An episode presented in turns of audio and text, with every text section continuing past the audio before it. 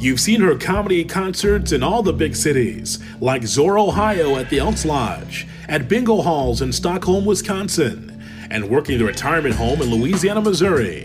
And now you hear her thoughts on her No Reason podcast. Here's Nola J., the Chocolate Blonde, on the No Reason podcast. Can I kick it? Yes, you can.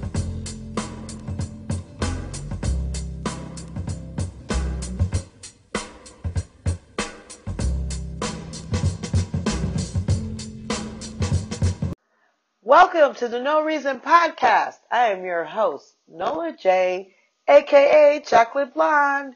I hope everyone had a great week. I had a really great week. It was going really well. And then Sunday night came.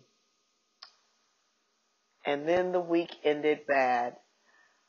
We lost a real one. We lost a real one on Sunday. A real one for the culture. I am still devastated, hurt. My spirits is down. I am super sad. Rest in peace to Nipsey Hussle. I have no words to articulate it right now because I'm so upset by it. But he walked the talk. He was part of the culture. He represented the culture. There was so much. It's so much. Like I said, I can't articulate it. And right now, of course, mainstream finally catches on to who he is, and all these articles are coming out about him. But us in the culture already knew. So we know the type of man that was. He's going to be greatly missed. My prayers are for his family, his kids. Man, I'm still struggling with it. I'm super, super struggling with it. So I'm going to make this podcast definitely short and sweet as usual. Get through it. But that broke my heart. I think they didn't find the killer.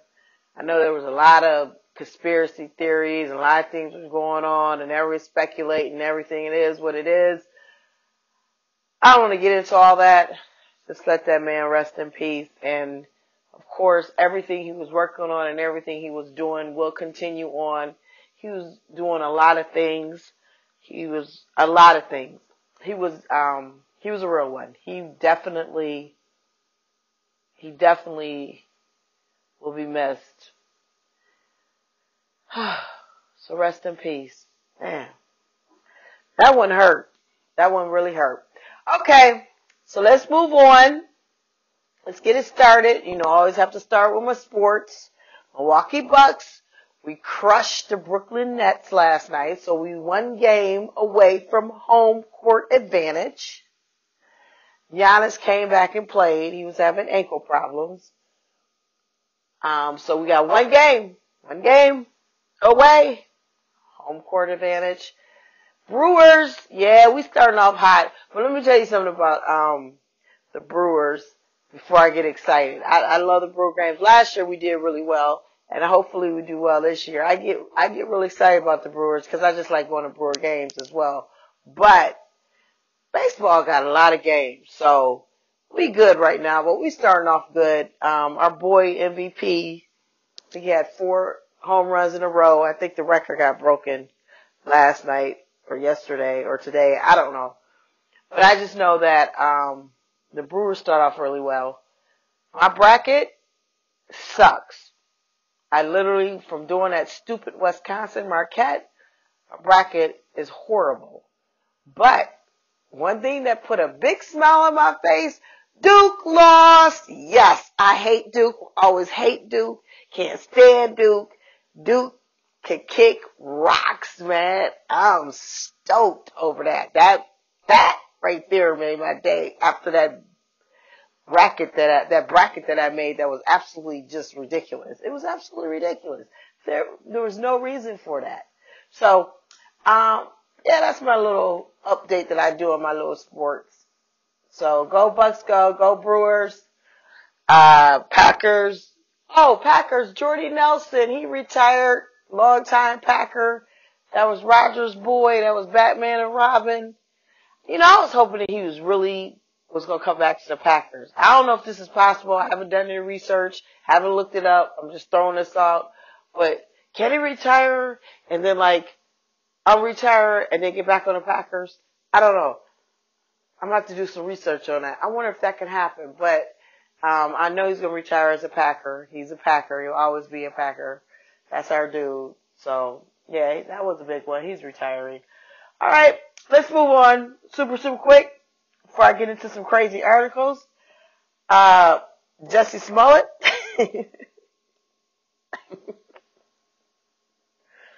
Listen, do not ask me why I keep following this dumb ass story. Dude is such a liar. Like, for real. Like, he decided not to take his $10,000. He did some couple days of volunteer work and what was else? Was that it? And then everything is sealed. Okay, I get it. Everyone's like, he really wouldn't have gotten a sentence for that. It would have been a misdemeanor, blah, blah. I don't understand any of this shit. This whole entire story makes absolutely no sense to me for no reason. Like, all this was done for no reason. Like, technically, we should not even be hearing about any of this because it would have never happened if he didn't lie. And then, this is the most craziest thing that I heard. After all that was dropped, let me see if I can get this article up. Now, I've been talking about blackface a lot. I've been really talking about blackface a lot. But this one took the cake this week with Jussie Smollett. And by the way, Chris Rock did have a decent joke about him, and it was pretty funny at the NAACP Awards. And no, he is not pleased. Joke him down. Joke him down. Yeah. This is the dumbest. So, Jussie Lion, that's what Charlamagne was calling him, which is funny. Because if you watch Empire, it's the Lion family, Jussie Lion. I thought that was pretty funny. So, I'll read this article. For no reason, Jussie Smollett's attorney, I've been talking about blackface, but this is what she says. Jussie Smollett attorney says alleged tackers might have worn whiteface. She said in Nigeria,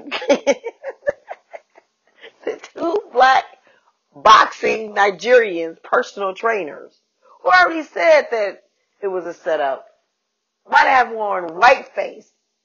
Okay, let me just read the article. Let me read her logic. Jussie Smollett's attorney has presented a new theory as to why the actor couldn't identify his attackers. Originally thought they were white. They wore whiteface. I can't. Why? This. Okay, first of all, there's no reason why I keep following the story. There absolutely is no reason. Second, we would not have a story if he wouldn't have just lied. This has grown into something so crazy. Okay, let me stop. Attorney Tina Glandian made the suggestion on the Today Show on Thursday after being asked why Smollett didn't recognize the Ola and Abel Asadero, I butchered their last names, the Nigerians, even though the actor knows them. He knows them very well. They were on the Empire set.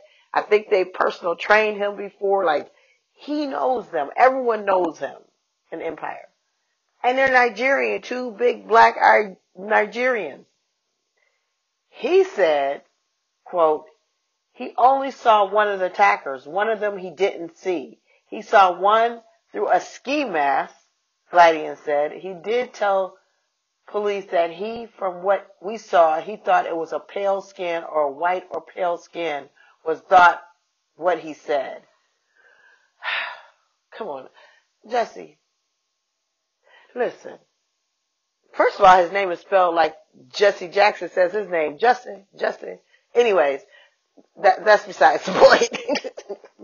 I'm digressing. If you felt literally iron my, had to iron my shirt in that little coffin I was staying in. And another comedian had happened to call me, and he was like, where you at? And I was like, I'm doing the Duluth gig, blah, blah, blah. And I was like, I think I'm in jail. And he's like, well, that's like, I literally feel like I'm in jail. Like I'm in bunk bed. There's like a couple on the top bunk. I said, to give you one line.